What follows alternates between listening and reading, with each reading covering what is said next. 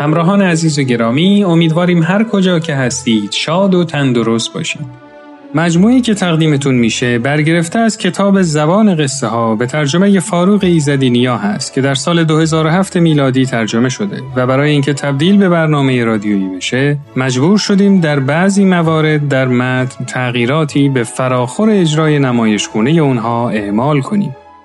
از شما دعوت می‌کنم به برنامه‌ای که امروز براتون در نظر داریم توجه کنید.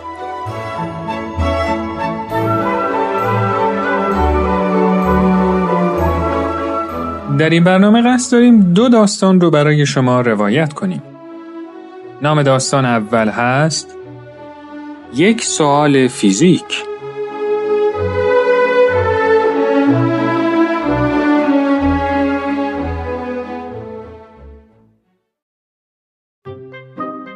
توضیح دهید که چگونه می‌توان با استفاده از یک فشار سنج ارتفاع یک آسمان خراش را اندازه گرفت. این جمله یکی از سوالات امتحان فیزیک دانشگاه کوپنهاگ بود. یکی از دانشجوها جواب داده بود به فشار سنج یه نخ بلند میبندیم. بعد فشار سنج رو از بالای آسمان خراش طوری آویزون می‌کنیم که سرش به زمین بخوره.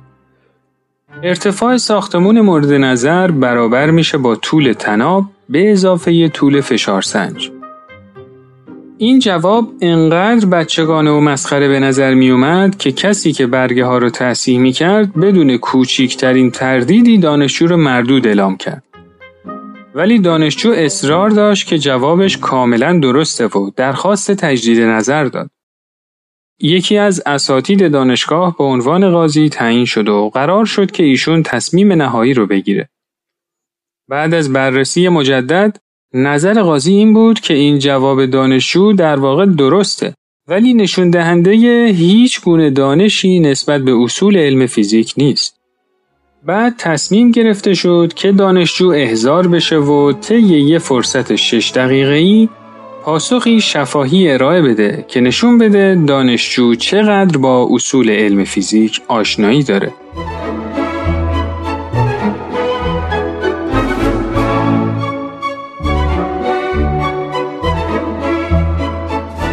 جلسه بررسی شروع شد. دانشجو ساکت نشسته بود و داشت فکر می کرد. قاضی بهش یادآوری کرد که زمان تعیین شده در حال اتمامه. دانشجو بعد از کمی مکس گفت استاد چند تا روش به ذهنم می‌رسه ولی نمی‌تونم تصمیم بگیرم که کدومشون از همه بهتر جواب میده. ولی قاضی بهش گفت که عجله کنه چون وقتش داره تموم میشه. و بعد دانشجو جواب داد روش اول اینه که فشارسنج از بالای آسمون خراش رها کنیم و مدت زمانی که طول می‌کشه به زمین برسه و اندازه گیری کنیم. ارتفاع ساختمون رو می‌تونیم با استفاده از این مدت زمان و فرمولی که روی کاغذ نوشتم محاسبه کنیم. ولی من این روش رو پیشنهاد نمی کنم چون ممکنه فشارسنج خراب بشه یا بشکنه. روش دیگه اینه که اگه خورشید میتابه طول فشارسنج رو اندازه بگیریم.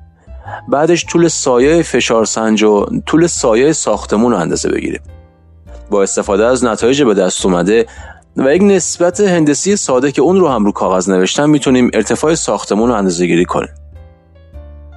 ولی اگه بخوایم با یه روش علمیتر ارتفاع ساختمون رو اندازه بگیریم می‌تونیم یه ریسمان کوتاه و به انتهای فشار سنج ببندیم و اونو مثل پاندول اول رو سطح زمین و بعد رو پشت بوم آسمون خراش به نوسان در بیاریم.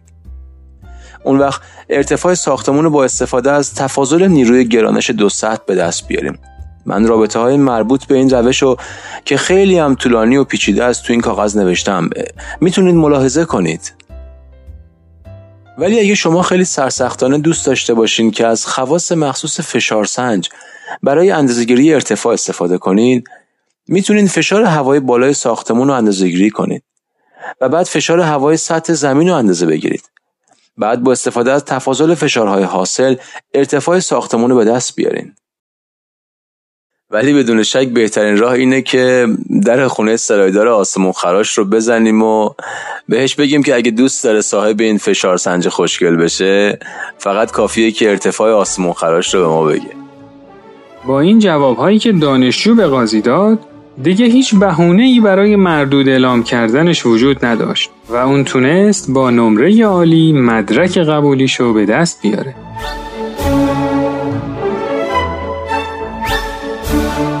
خیلی جالبه که بدونید دانشجویی که داستانش رو شنیدید نیلز بور فیزیکدان دانمارکی بود.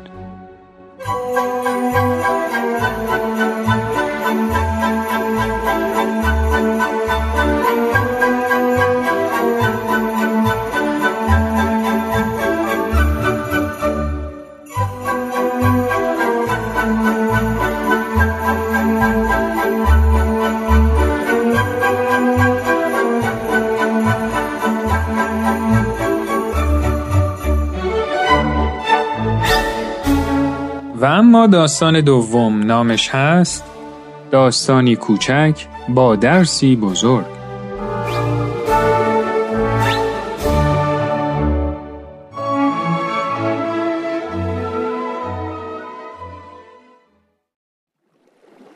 کشتی بزرگی بود که منبع درآمد یه شرکت کشتیرانی بود که چندین نفر سهامدار اون شرکت بودن. یکی از این روزا موتور کشتی خراب شد و کاملا از کار افتاد.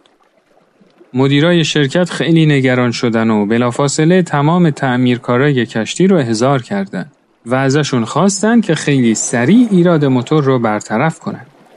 ولی با وجود تلاش های بیوقفه نتونستن عیب موتور کشتی رو پیدا کنن. خیلی از متخصصین دیگه هم دعوت شدند ولی اونا هم از فهم ایراد موتور عاجز موندن تا اینکه مسئولین شنیدن یه تعمیرکار پیر توی یه شهر دور زندگی می‌کنه که میگن خیلی تو کارش ماهره. دعوتش کردن و بهش گفتن که اگه از پس تعمیر موتور کشتی بر بیاد هر مبلغی که بخواد بهش میدن. بالاخره پیرمرد رسید با کیفی پر از ابزارای جور و جور. نگاهی به موتور انداخت و از سر تا پای موتور رو بررسی کرد. تو تمام این مدت دو نفر از صاحبان کشتی رو کاراش نظارت می‌کردن. براشون جالب بود که این پیرمرد با این ابزارای قدیمی چطوری می‌خواد ایراد این کشتی قول پیکر رو برطرف کنه.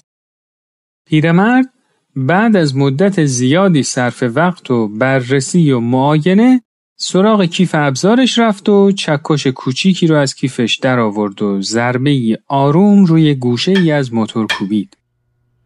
موتور کشتی انگار که آب حیات بهش رسیده باشه از خواب بیدار شد و در کمال نظم و ترتیب شروع به کار کرد. وقتی صدای قررش موتور به گوش صاحبان کشتی رسید همگی از شدت خوشحالی هورا کشیدن و برای موفقیت تعمیرکار پیر دست زدن.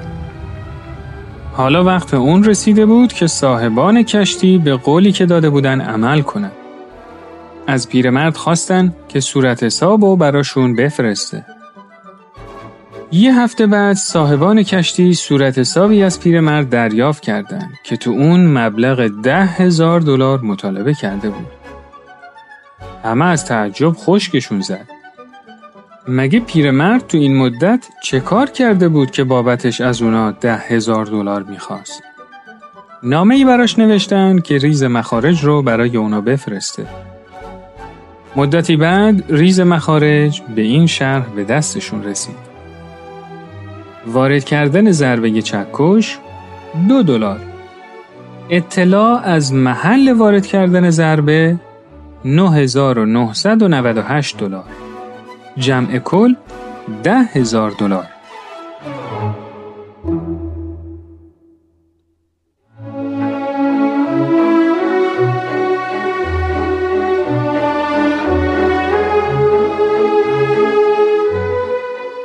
دوستان و همراهان عزیز امیدوارم که از این داستان لذت کافی رو برده باشید شما می‌تونید این مجموعه رو در تارنما شبکه های اجتماعی تلگرام و SoundCloud Persian BM دنبال کنید و از طریق این کانال هم می‌تونید با ما در تماس باشید.